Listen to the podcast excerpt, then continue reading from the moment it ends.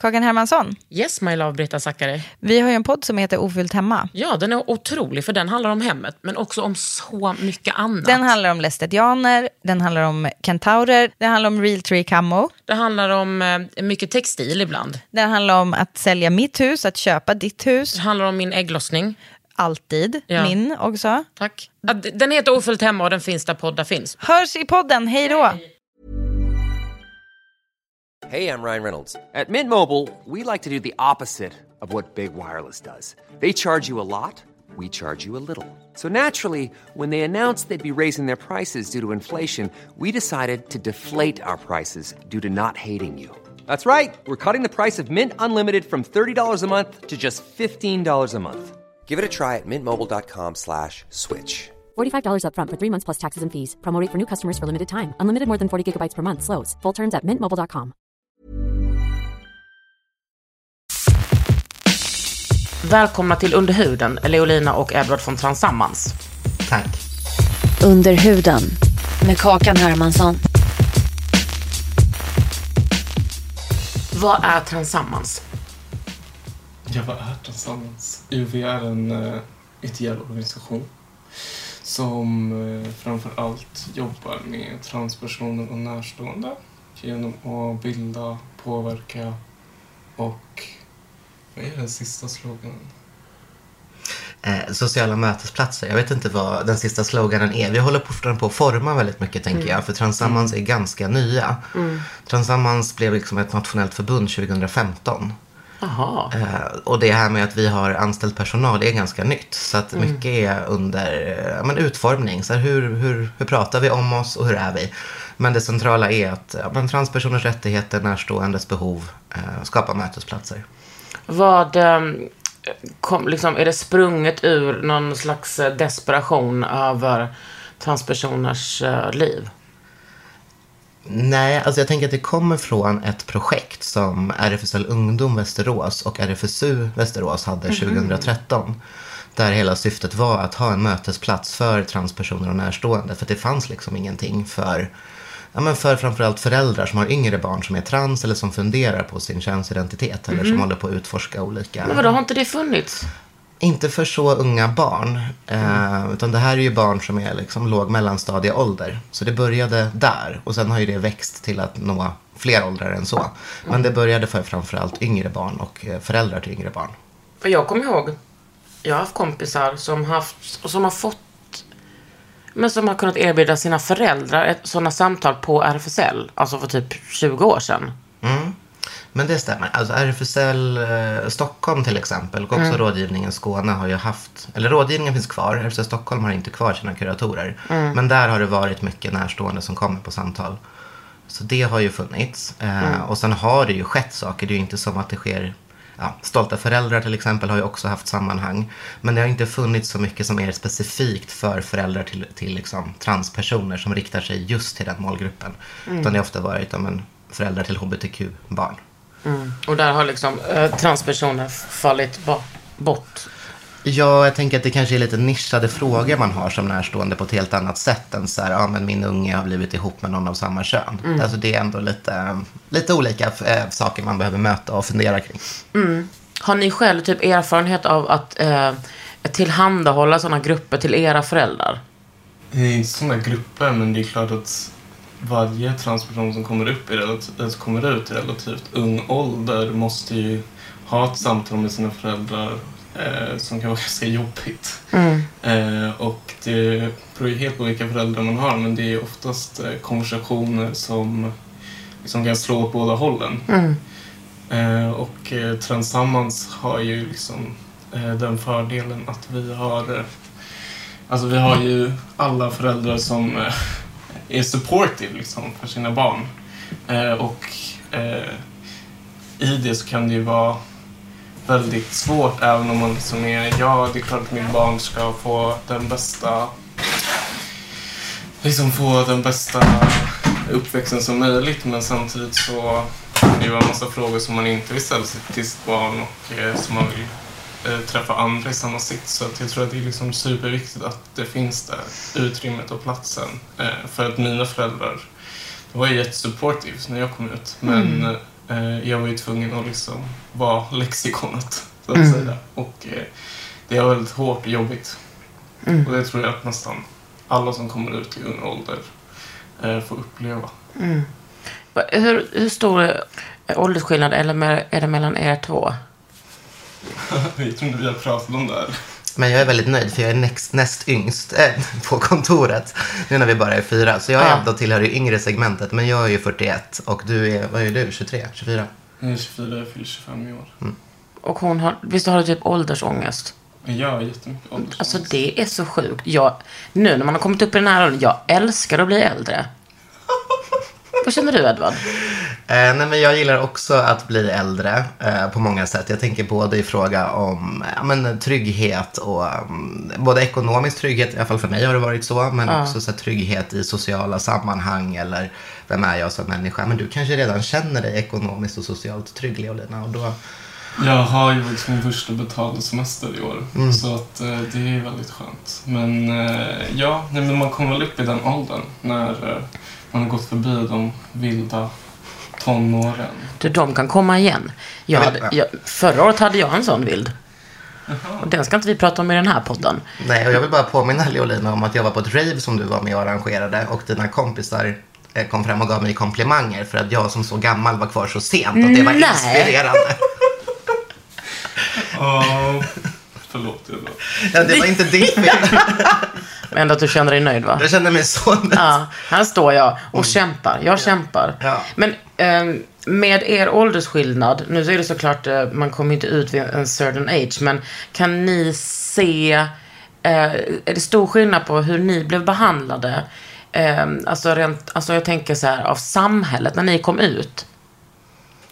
Eh, nej, men jag tänker att det är svårt att jämföra. Men eh, jag tänker att framför allt så har det ju kanske tydligast för mig varit för att jag har ju jobbat med transfrågor sedan 2008 och mött så himla mycket olika grupper, utbildat jättemycket men också jobbat en del med stöd till närstående, framförallt via en stödmail som RFSL och RFSL Ungdom har.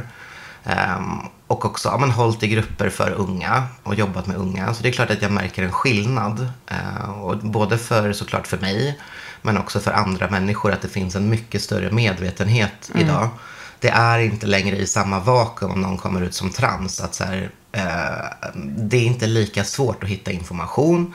Det är inte lika främmande för många föräldrar att säga okej trans, det har jag, har jag hört om. Alltså, men nu, så nu finns det liksom, det är ju skillnad. ehm, på många sätt. Ehm, och sen är det ju dubbelt, för jag tänker att samtidigt med en ökad synlighet så finns det ju ökade eh, men okunskap eller missuppfattningar som sprids. ehm, som, där man kanske snarare mötte närstående för 15 år sedan så var de mer som så här blanka blad. Eh, och var inte lika rädda för saker de hade stött på eller läst om och blivit förvirrade kring. Men jag tänker att det är ju... Det är svårt att säga också, för det handlar ju också om att man blir äldre. Men jag tänker ifrågasättandet som jag mötte för 20 år sedan var ju väldigt annorlunda mot hur man har det idag. Ehm, Du menar att det är mer ifrågasättande nu? Nej, jag tänker att det kanske var mer ett förlöjligande då, när folk kom ut som trans på olika sätt. Eller om någon sa att mitt pronomen är hen och då var hen knappt liksom känt. Så blev det ett väldigt, eh, men det blev liksom ganska dålig stämning lätt och att man blev eh, ifrågasatt på ett helt annat sätt. Men sen blir man ju självklart ifrågasatt idag också. Men då var det som att folk inte ens visste om att hen som pronomen fanns. Vet du att eh, jag, alltså jag kommer ihåg sekunden glasklart du kom ut för mig. Är det så? Det kommer inte jag ihåg. Så Nej, och så det var ju inte bara för mig, men det var, alltså vi var såklart på häktet. Alltså inte där vi var häktade, utan det var en klubb som hette, liksom en queerklubb. Eh, och vi stod typ ute och, jag stod kanske ute och rökte. Och jag tror typ så, vi, du stod antingen på trappan eller bara ute. Och du var så jävla glad. Du bara, jag är hen. Och att alla bara, alright. Eh, och det var säkert inte alla som tänkte alright, utan det var bara så här. Okej. Men alltså, jag, det som jag kommer ihåg var att du var så jävla glad. Och så jävla stolt. Alltså det var som att du bara, nu jävlar kör vi. Och detta var kanske 2004? Fem? Ja, någonstans Tre. där måste det ha varit. Nej, det måste nog ha varit man kanske 2005, 2006 där tror jag. Ja. För det var då jag stötte på eh, begreppet intergender. För det Ja. fanns ju inte icke-binär i Sverige. Eh, och nu är det ju inte så för alla såklart, men för mig så var ju det liksom en, eh, ett första steg i att senare komma ut som man. Så var det liksom att först komma ut som ja, icke-binär. Och så är det ju verkligen inte för alla icke-binära, utan Nej. för många, men för en del så är det ju så att man först liksom kommer ut som icke-binär. Och då hade jag aldrig ja, men, så förstått att det fanns begrepp för att kunna sätta ord på en könsidentitet när man kände att så här, jag hör inte hemma riktigt på något. Det är någonting. Så att, ja, jag var väldigt glad när det ordet dök upp. Och det sjukaste är att det ordet fick jag ju via eh, communityt Cruiser. Liksom, Man har ändå fått lite därifrån. man har fått lite därifrån och sen i efterhand så har jag ju också pratat med personen som var den som eh, men var drivande i att få QX att införa fler könskategorier på cruiser men också i att men starta grupper som hette typ inte gender och så. Eh, senare icke-binära. Men då, jag, jag minns också mitt, eh, vad ska jag säga, lesbiska community. Som vi liksom var en del av. Som nu när jag tittar tillbaka som så jävla konservativt. Och så jävla snävt. Och eh, jag är så himla glad att det har utvecklats. Va- Men vad, vad tänker ni om hur, eh, hur de här liksom, grupperna ser ut idag? Alltså är det, är det en självklarhet för många, eller liksom, ska man säga, homo-communityn eller queer-communityn att, att trans är självklart? Alltså att vi har, att vi har kunskap. Ja, alltså kunskap tänker jag varierar ganska mycket beroende på var man är och vilka platser man är på. Eh, men jag skulle nog absolut säga att det finns liksom en acceptans och en välvilja och eh, liksom väldigt fint bemötande i de flesta community, i alla fall i Stockholm som jag vet mest om. Eh, Så där tycker jag verkligen att liksom trans är accepterat och älskat. Nej, men jag tänker att det finns ju en skillnad i, tänker jag, ehm, den liksom, inte generation, eller jo, kanske generation som du och jag kommer ifrån Kakan. Att jag tänker att där var det ju personer som redan var i communityt som senare kom ut. Alltså jag tycker det var extremt många anarkafeminister i de sammanhang där jag var som senare har kommit ut som antingen icke-binära eller killar. Eh, och det är också spännande med tanke på att det delvis var väldigt mycket manshat i Jo, det sammanhanget. tack. Och jag också bara tänker att det var också jävligt svårt för så himla många att komma ut på grund av det. Liksom, och, och då tycker inte jag att manshat, eh, det tycker jag inte är dåligt. Men den kombinationen blev så jävla klurig. Och jag tänker att det kanske också tog tid för vissa, som till exempel för mig, att komma på att jag faktiskt var kille. Jag var så himla nöjd ett tag med att vara icke-binär, för då var det som att jag slapp vara det där som jag hatade mest av allt, det vill säga män. Eh, Så det tog ett litet tag, tänker jag. Det kanske gått snabbare. Men jag tänker ändå att då var det ju folk som redan var i ett community, i en rörelse. Det var folk man kände som liksom sen kom ut som killar eller som icke-binära. Och då blev det en helt annan inkludering. Även om det såklart förekom transfobi eller hån på olika sätt så var det ändå liksom folk man kände. Och då blev det lättare. Och ibland tänker jag att även om jag tänker att det finns många inkluderande sammanhang som till exempel lesbisk makt som har en så här, ja, men, rimlig ingång i vilka man inkluderar i sin verksamhet. Eh, så tänker jag att eftersom att fler verkar komma ut vid yngre åldrar idag på något sätt. In, inte alla, absolut inte. Jag tänker nu under corona så har det varit någon sorts här peak i 40-plussare som kommer ut som trans. Vilket jag tycker Är det sant? Det är sant. Är, Eh, alltså, är det någonting som ni ser... ehm, det är något som, som, det är min lilla spaning som jag har gjort. Och du, den spaningen har- är välkommen in i den här podden. Ja. Eh, och som flera andra också har, har jag noterat när jag har liksom sökt vidare. Så det är fler som har noterat Är det att man sitter hemma på sin kammare och har för mycket tid att tänka? Ja, dels det, tänker jag. Att jag tänker under den här liksom, corona, jävla pandemiskiten så har man ju upptäckt saker som att jag upptäckt att mitt ena öra är lite mer utstående än det andra. För man har liksom bara suttit hemma och glott på sig själv. Men jag tror framför allt att folk har kanske ja, men testat, utforskat olika könsuttryck, testat saker och liksom levt hemma och kunnat så här, inse att så här, men det här är jag. Eh, för det Fan är vad också- intressant alltså. Ja, och det är ju flera offentliga personer som har kommit ut nu och så här, under pandemin slog det här mig. Så det verkar vara många. Och det märkte jag också när jag jobbade på RFSL med transformering, att det var många 40-plussare som började mejla så här, hej, jag har kommit på under pandemin att jag faktiskt är egentligen kvinna eller jag är egentligen man. Så att eh, nu sker det liksom en 40 plus boom kring trans. Eh, och det här är ju kanske, eh, det är ett sidospår, men jag tänker det blir en, liksom en ny målgrupp också för en del har ju liksom barn Så vi liksom, det blir en ny målgrupp att nå. Barn till föräldrar som kommer ut som trans. Så att barnen redan är ja, men lite äldre. Tror du, eller tror ni att, eh, att 40-plussare har lättare att komma ut och har det lättare i sjukvården än unga människor? Att man liksom, att man applicerar en, en, en mer övertygelse hos dem än hos unga som man kanske bara säger är förvirrade.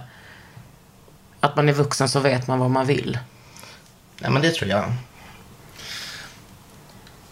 Jag ser vi om sjukvården eh, diskriminerar på det sättet. Riktigt. Ehm, men eh, jag tänker att rent liksom socialt och ekonomiskt så har man det ju mycket bättre ställt som 80-åring och eh, det känns tryggare att komma ut på många sätt och vis, kan jag tänka mig. Men eh, jag vet inte, jag vet inte om, det, om jag skulle tänka det så att det var liksom enklare att komma ut som äldre. Eller vad tror du?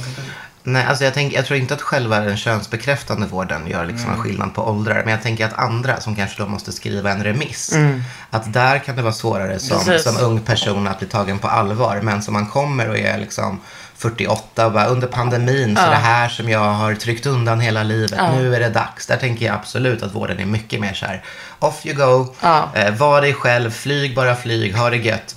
Men är man liksom eh, 13 år och bara, Precis. jag tror egentligen att jag är kille. Ja. Ehm, och så kommer liksom den här psykologen känna att nej men du vänta nu ska vi utreda för lite autism först och så får vi se vad som händer.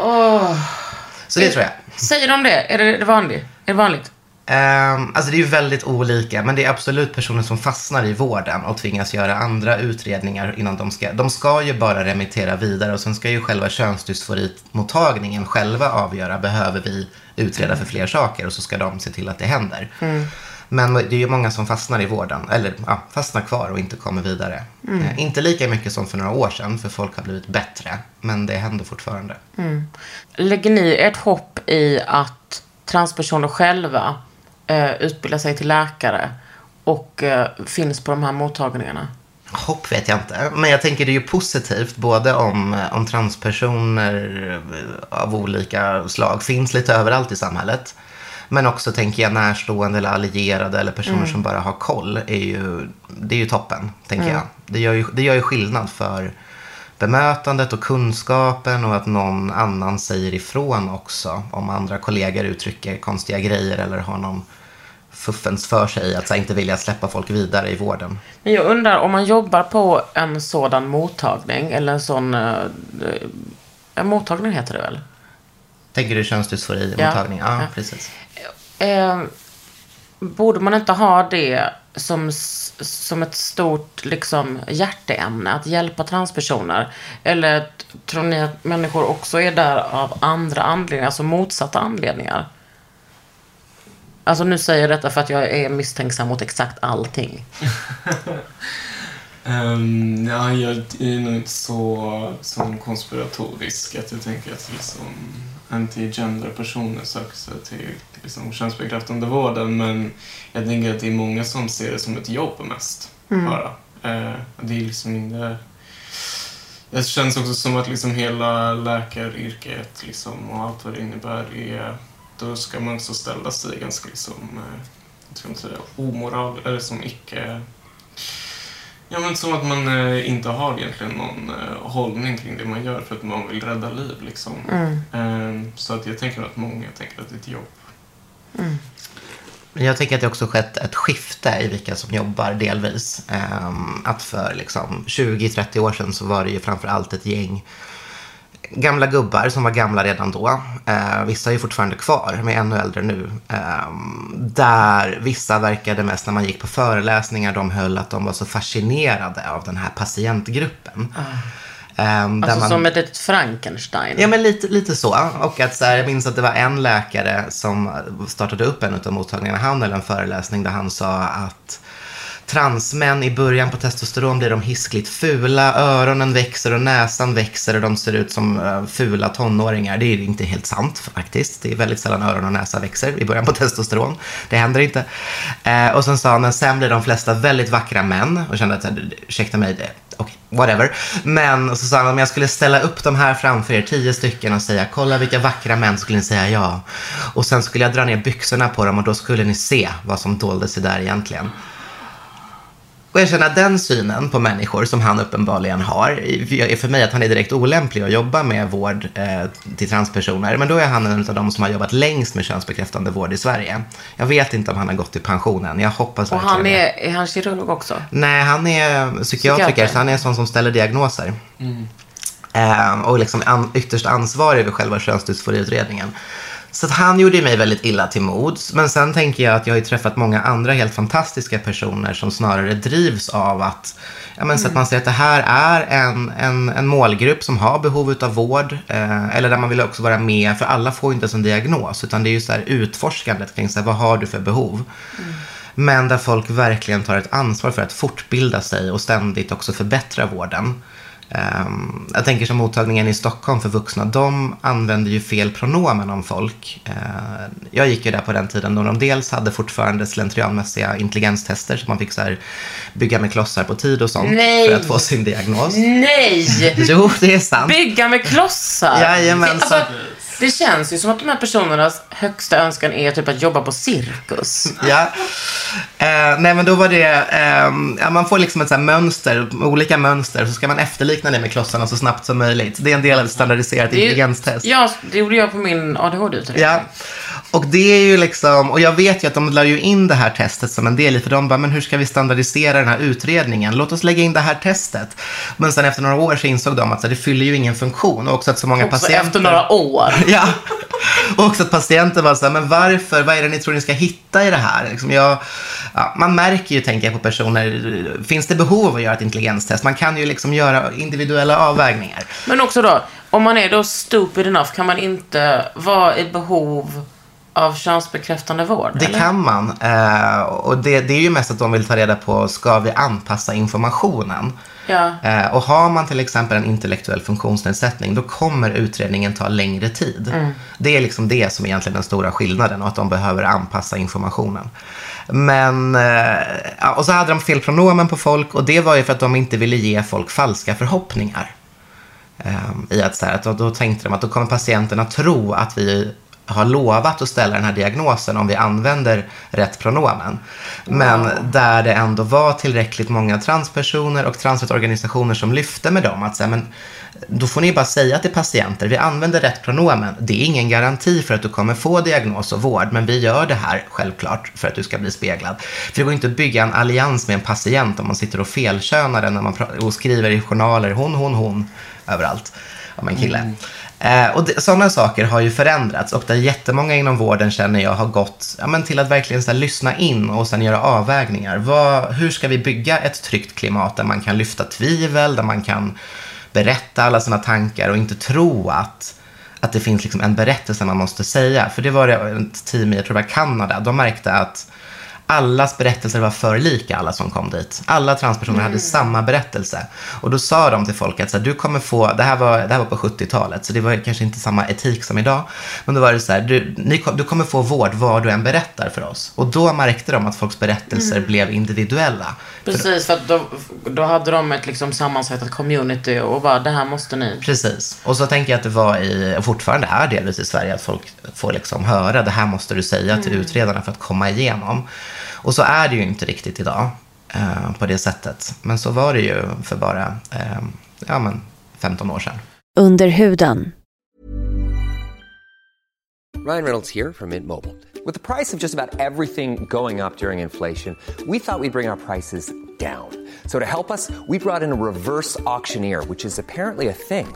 Mint Mobile unlimited premium wireless. Ready to get 30, 30, bit to get 30, bit to get 20, 20, 20, bit to get 20, 20, bit to get 15, 15, 15, 15 just 15 bucks a month. So, Give it a try at mintmobile.com slash switch.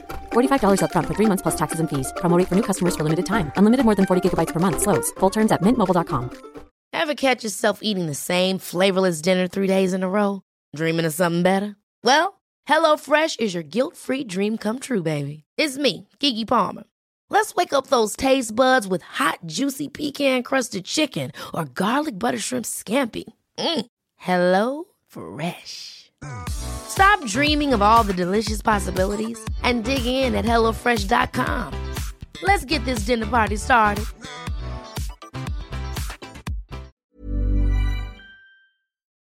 Jag måste bara säga också att jag tänker att många sammanhang, för att knyta an till det, nu en helt sidospår eh, från hundra år sedan tillbaka, men att många sammanhang är absolut mycket mer, eh, tänker jag, transpersoner är mycket mer självklara Ja. i ett hbtqi-sammanhang än vad det var tidigare. Men snälla, alltså första, jag vet inte, om du, var du på första lesbiska festival i Göteborg? 2004 kanske? Ja, jag har mycket traumatiska minnen därifrån Ja. där ingen utom jag duschade. Och där någon frågade mig, får jag låna din handduk? Och jag var så här, bara, jättegärna. Jag tänkte, skönt att någon mer än jag duschar. Och hon bara, jag ska bara torka av det värsta. Och började så torka av sin svett. Jag bara, var det jag? Nej, det var inte Nej, det. men Men det var en alltså- gemensam vän till oss. Ja, nej men alltså det var, åh gud. Det var, alltså, men jag tänker jättemycket på det där med hur man höll på med sin hygien. För att liksom eh, överleva den där eh, påtvingade femininiteten som man hatade. Jag tänker att vi, liksom oavsett om man var cis eller inte, att man så här, ingen trivdes ju i det. Men jag är ledsen att det gick ut. Men då kommer jag ihåg, då var en av eh, mina dåvarande kompisar där, som är trans, och som inte fick komma in på en fest. Och det var kanske tre personer som blev arga. Alltså, för att vi var helt gröna. Alltså vi fattade, vi hade inga, ingen erfarenhet, inga perspektiv. Alltså vi, fattade ingenting. Vi visste ingenting. Och då, men jag tänker också vilken tur, för det här är ju 20 år sedan, att vi har lärt oss och fått perspektiv. Men jag menar, jag, jag hör ju fortfarande, till this day, människor som identifierar sig som feminister som använder exakt samma, vad heter det? Retorik, kanske? Ja, som, som liksom folk som var helt bänga, liksom 20-åringar som inte hade någon aning, gör nu. Som pratar om ah, ingen kvinnlig erfarenhet och bla bla bla bla bla. Men alltså det, det, det tyckte jag utvecklades skitsnabbt eh, inom mina kretsar, alltså min lilla krets. Från 2004 och, och framåt. Framför allt mycket för mig själv för att jag har varit så mycket i USA. För där har de ju varit, alltså de har ju varit så liksom i framkant på det här på ett helt annat sätt och inkluderade på ett annat sätt. Jag tror, jag har ju varit mycket i San Francisco. Jag vet inte hur det har varit där, om man har fått liksom, eh, om typ hormoner har varit gratis där. Att de har haft en annan, ett annat sjukvårdssystem. Jag har li- jag har lite dålig koll på olika delar av USA. Men jag, inte tänker, men jag tänker absolut att, att, eh, att saker har ju förändrats. Men jag tänker också att någonting som för mig var tydligt i, där jag rörde mig i de liksom anarka-sammanhangen var att det var ett ganska vitt rum också.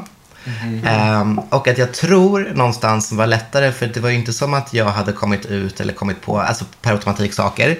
Men jag tänker att det var många där som parallellt med att transpersoner blev mer synliga så var det också allt fler eh, icke-vita personer som dök upp och sa men vi delar inte samma erfarenheter. Och Det betyder inte att, att du är mindre kvinna än, än mig. Det betyder bara att vi har olika kvinnliga erfarenheter men att vi kan vara feminister ändå och ha solidaritet, syskonskap på olika sätt. Ehm, och jag tycker att det var en, ja, men jag tror att det var positivt att liksom den här liksom ganska vita gruppen samtidigt blev medvetna om rasistiska strukturer. För jag tror att det underlättade i att inse att så här, jo, men det är klart att transkvinnor också är kvinnor, men kanske med delvis andra erfarenheter, för alla kvinnor har inte samma erfarenheter. Och det tror jag underlättade i liksom den processen. För jag tycker också att mycket jag ser idag, där personer som är liksom cis-kvinnor som är väldigt antitrans, de är ju väldigt ofta vita. Ehm, och jag tänker att man kanske saknar en del perspektiv i att kvinnor har olika erfarenheter. Ja, och jag tycker också att, alltså jag menar så var det för mig också, att från att ha identifierat mig som underdog, eh, i liksom, var lesbisk, komma från den bakgrunden jag har, var kvinna eh, och inte se mina vita privilegier. Att, att vara underdog, underdog och till slut bara, hallå, alltså det är inte mest synd om dig här gumman. Utan du, du måste förstå liksom det finns någonting som heter intersektionalitet och eh, den tycker jag fortfarande att eh, man får kämpa med. Alltså utifrån alla perspektiv. Eh, liksom etnicitet, eh, funktion, men också klass. Mm. Och att klass både har såklart med etnici- etnicitet att göra, men också inte att det liksom... Det tycker jag är, är en ständig fråga. Men jag tänker att det var liksom en spännande, spännande, men det var en intressant tid tänker jag. Verkligen. I att, jag menar, att det skedde liksom flera uppvaknanden. Jag kommer ihåg någon annan programpunkt på någon feministfestival som man så här, varför kommer de inte till oss? Om så här, kvinnor, fattiga kvinnor i förorten som möter rasism. Varför kommer de inte till oss? Och då var det någon som räckte upp handen och sa, bara, men det kanske inte är så att de ska komma till oss. Utan så här, man måste fundera på vad, vad har vi för kanaler, vilka är vi, vad, har, vad gör vi som är relevant för olika typer utav kvinnor. Och att det kändes som att det var många uppvaknanden, men många var ju också jävligt unga. Vi var Ja. liksom typ 20 år och delvis tänker jag, många var naiva på många sätt. Ja, och sen så får man inte glömma hela tiden att, alltså, inte jag, men många av oss, alltså när man kommer ut, oavsett liksom om man kommer från men många hade, hade det skitjobbigt med sina liksom, biologiska familjer. Och må, många mådde piss. Jag menar, hela autonoma vänstern har ju bara bestått av så många människor som har mått piss hela tiden. Av olika anledningar. Jag är väldigt mån om att vara en bra allierad. Hur är man det? Nu kan ni vara hårda. Är det en större fråga? Nej, jag tycker det är en bra fråga. Men eh, jag tänker det finns jättemycket. Jag tycker det viktigaste är att säga ifrån. Alltså jag tänker att det är det absolut viktigaste. Och både, jag tänker när jag möter unga transpersoner, så det som de flesta brukar vara mest frustrerade över är just att ingen säger ifrån. Alltså till exempel i skolan, någon säger någonting transfobt eller någon felkönar någon och att ingen reagerar. Alltså framförallt då ingen som jobbar i skolan som jag tänker har det ansvaret att stoppa kränkningar och trakasserier. Eh, Men jag tänker det här rör ju inte bara liksom, skolvärlden utan det här rör ju hela samhället. Jag tänker så att säga ifrån, man behöver inte vara otrevlig, man bara säga jag håller inte med. Eller så rätta folk som säger fel pronomen eller när någon säger någonting eh, okunnigt om transpersoner. Så säger, det där tror inte jag stämmer. Och sen behöver man inte ta ansvar för deras aggression eller kränkthet. Precis. Så det tänker jag är liksom det viktigaste. Eh, och sen tänker jag, sen är det ju såklart, har man ekonomiska resurser så tycker jag att det är bra att ge pengar.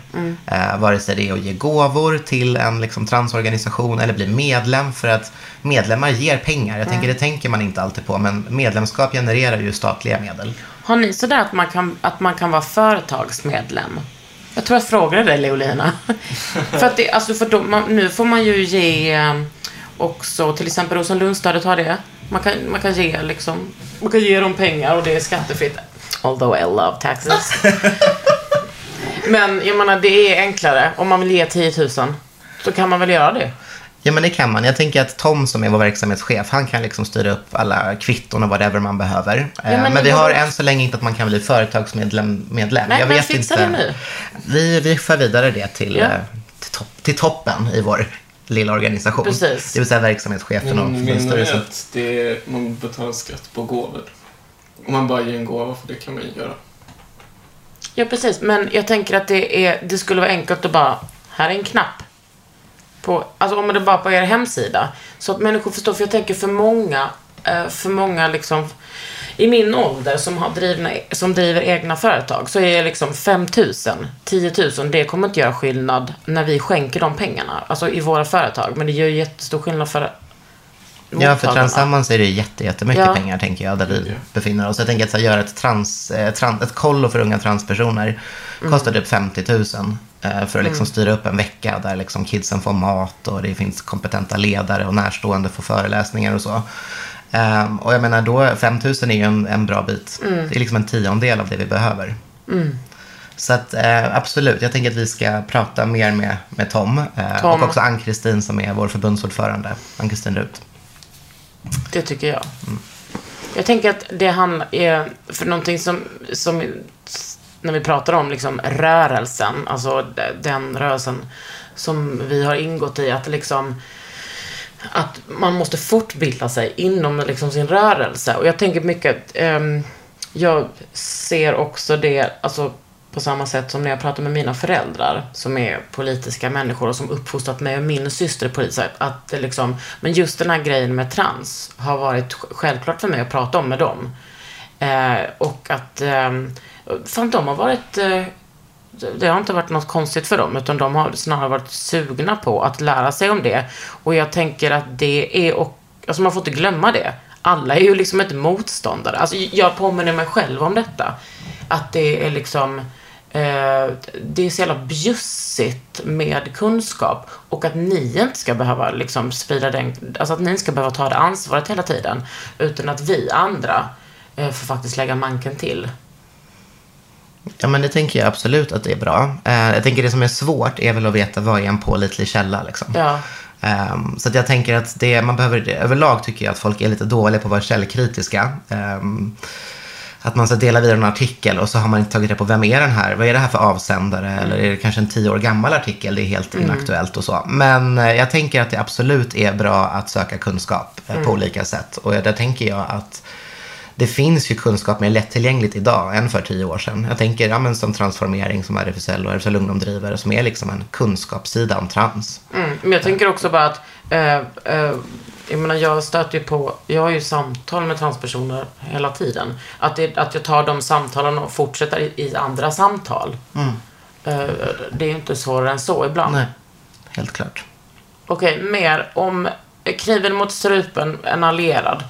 Alltså ni får ställa krav. Vad är drömscenariot för, hos en alienerad? Alienerad? Allierad? Alienerad? That's me. Allierad. Ja. Ja, alltså jag tänker att det finns ju också någonting eh, om man känner att man liksom är en allierad och har fortbildat sig och har gett pengar så kan man ju också liksom eh, aktivt eh, ta debatt. Liksom. För precis det du sa, att det är jättejobbigt att transpersoner alltid ska prata för transpersoner.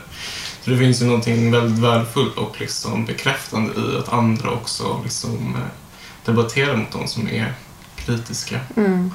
Det tänker jag är jätteviktigt. Där tycker jag liksom att Sverige är lite så, även aktivismen är lite skadad av jantelagen. Att, nej men jag ska väl inte, I'm not gonna speak up. Liksom på, om rasism eller detta. Men i, i USA, så där har de förstått tycker jag. Så, ah, nej men vi kan inte vänta. Det är självklart för mig att prata om BLM som vit eller liksom om transpersoners rättighet som cis. Eh, Jag tycker att vi måste ha lite mer av det här. Jag håller med. Eh, men sen tänker jag, så här, jag tänker att är man en bra allierad så tänker jag att man både kan lyfta fram, man kan ge sin plats till transpersoner. Jag tänker har man ett Instakonto som många följer, låt någon gästposta. Eh, Men jag tänker också att det är bra att ta ställning, men då behöver man också ha koll. Jag tänker, jag läste en ganska uppmärksammad bok eh, där liksom förkortningen hbtq eh, definieras, eller hbtqi, och det var så många fel i hur det definierades. Och då tänker jag, har man en plattform eh, som till exempel vit inflytelserik cisbög, Absolut, det är toppen att du vill lyfta andra bokstäver inom hbtqi-paraplyet. Men då måste du också ha koll så att du inte använder din position till att föra ut fel information.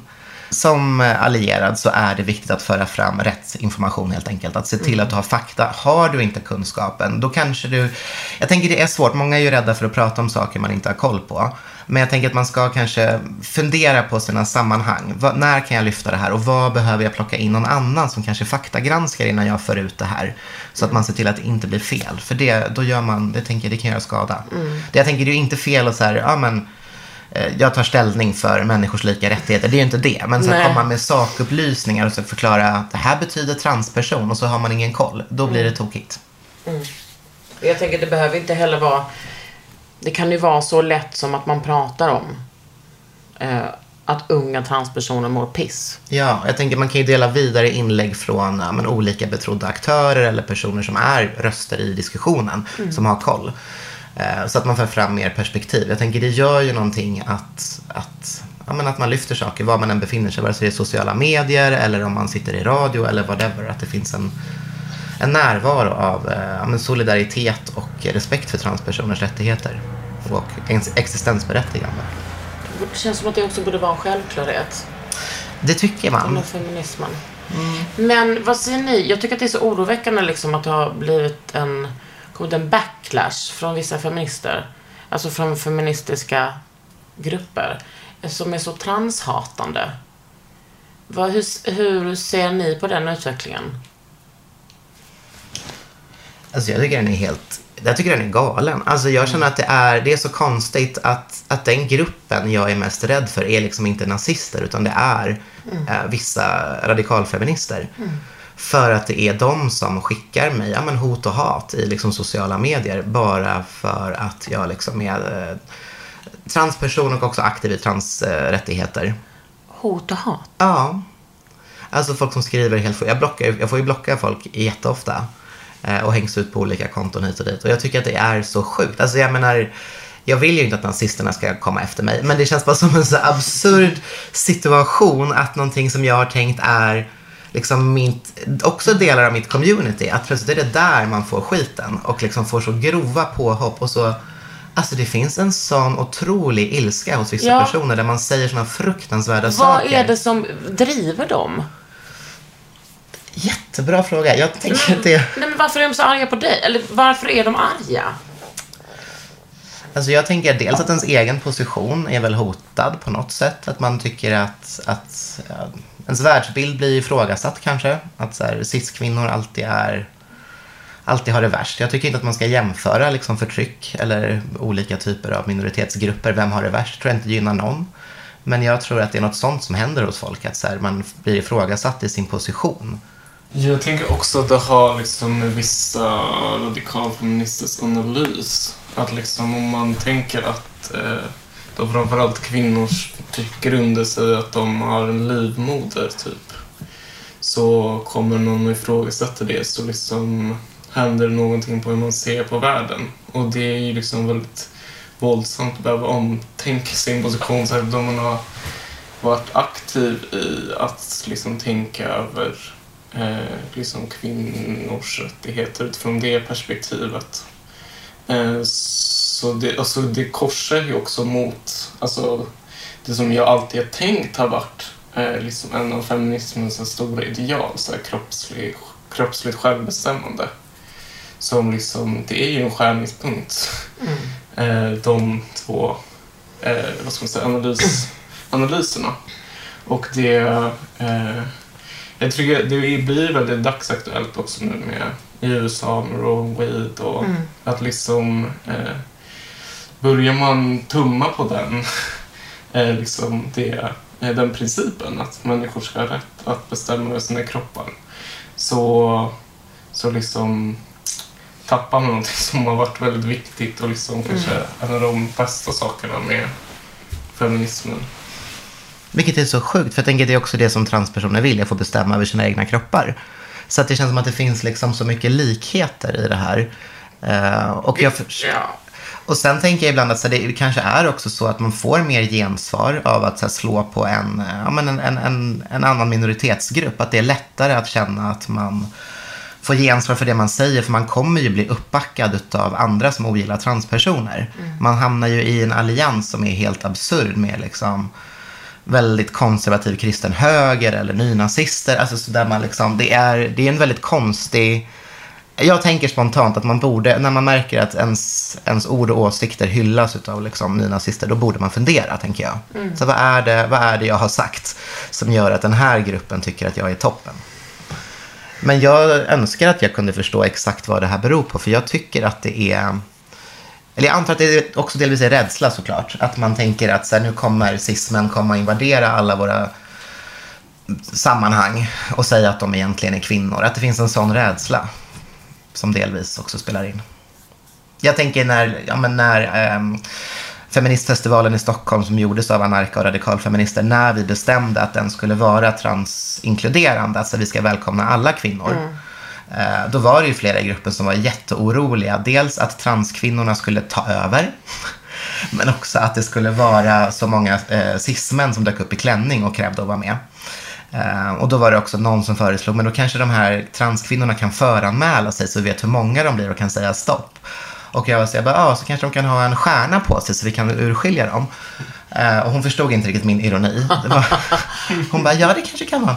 Eh, men där ändå, där vann liksom vi i falangen som tyckte att vi skulle välkomna alla kvinnor oavsett eh, cis eller trans till den här feministfestivalen som är kvinnoseparatistisk. Och det gick strålande. Det kom typ två transkvinnor. Och det spelar ingen roll. Och det spelar ingen roll. det Och det kunnat- kommit 300, det varit ännu bättre. Ja. Men eh, det var liksom, det finns den här oron för att de här, den här mytiska varelsen transkvinnan ska ta över. Eh, och som att man tänker att transkvinnor bara kör över andra, som att det inte, inte finns cis-kvinnor som tar plats. Och som att alla Ja, men också som att transkvinnor skulle ha en hemlig agenda. Ja. Man bara, jag går igenom allt det här, allt det här skitet för att jag hatar egentligen cis-kvinnor. ja. Nej men, vet du, jag, jag, jag vill inte ens intellektuellt försöka förstå var, fan, var det här hatet kommer ifrån. Jag är så trött på det. Och jag trodde liksom att i min eh, naivitet att vi liksom hade kommit till någon slags eh, förlikning av var vi stod, alltså typ nästan alla feminister. Jag kommer ihåg att jag träffade en fransk feminist på eh, något möte jag var på ja, men som sa något transfobiskt och jag tänkte wow, gud det här har inte jag varit med om på så många år. Och jag sa till henne, jag bara, eh, if, um, if my fans heard this, we will be very angry. Because nobody thinks like this in Sweden anymore. Och hon, och hon, du vet, det var något vanligt, jag vill inte gå på toaletten om det är någon bla bla bla. Jag vill, kommer bli rädd då. Nej, men sen så blommade det upp och eh, jag är chockerad. Men man, vi får bara kämpa på. Ja, nej men eh, jag tänker att vi kämpar på. Jag tänker det är ju fortfarande en minoritet som håller på på det här sättet. Ja. Jag tänker att det är synd att man drar andra radikalfeminister i smutsen med det här. Mm. Eh, Att det blir en förenkling, att man tänker att alla radikalfeminister, jag känner att vi måste hamna någon så här, inte alla radikalfeminister, Precis. utan bara några få faktiskt, håller på med den här skiten. Men jag tycker det är svårt, för det är också som att det finns en faktaresistens. Att så frågor som, Mm. men hur ska det gå med fängelser? Ehm, och där jag tycker att det är jättehärligt om vi äntligen bryr oss om personer som sitter i fängelse och hur man kan skapa en trygg miljö där på olika sätt. Men det känns som att det liksom finns ingen förmåga att ta till sig fakta när, man, när jag förklarar sig. Jag har varit i kontakt med kriminalvården. Så här avgör de placering utifrån kön. Det är inte bara juridiskt kön som styr. Utan det är till exempel, har du påbörjat någon typ av behandling?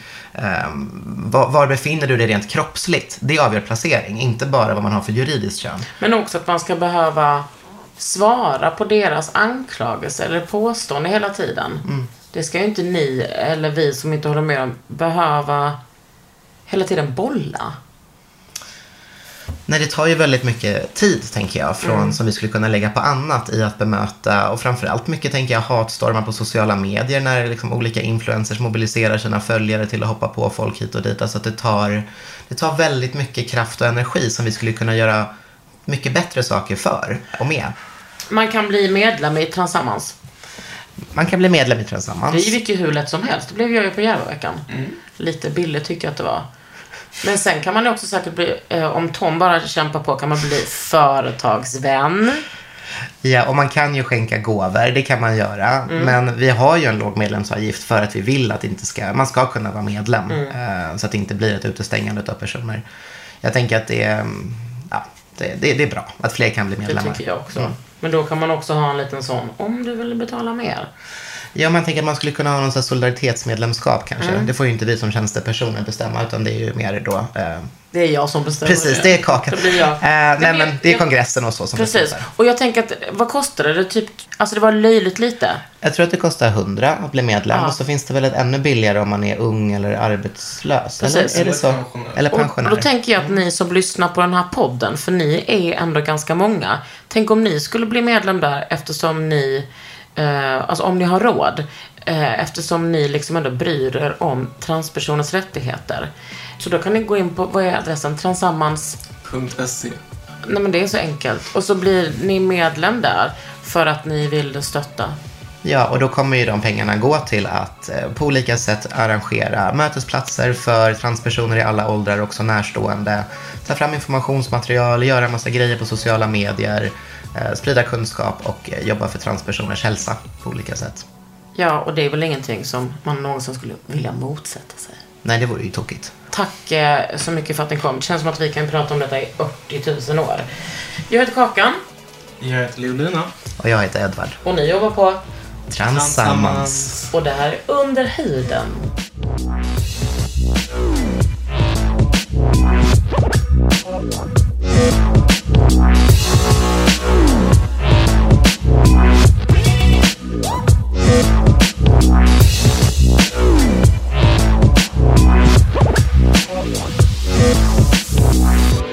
Podd från Allermedia.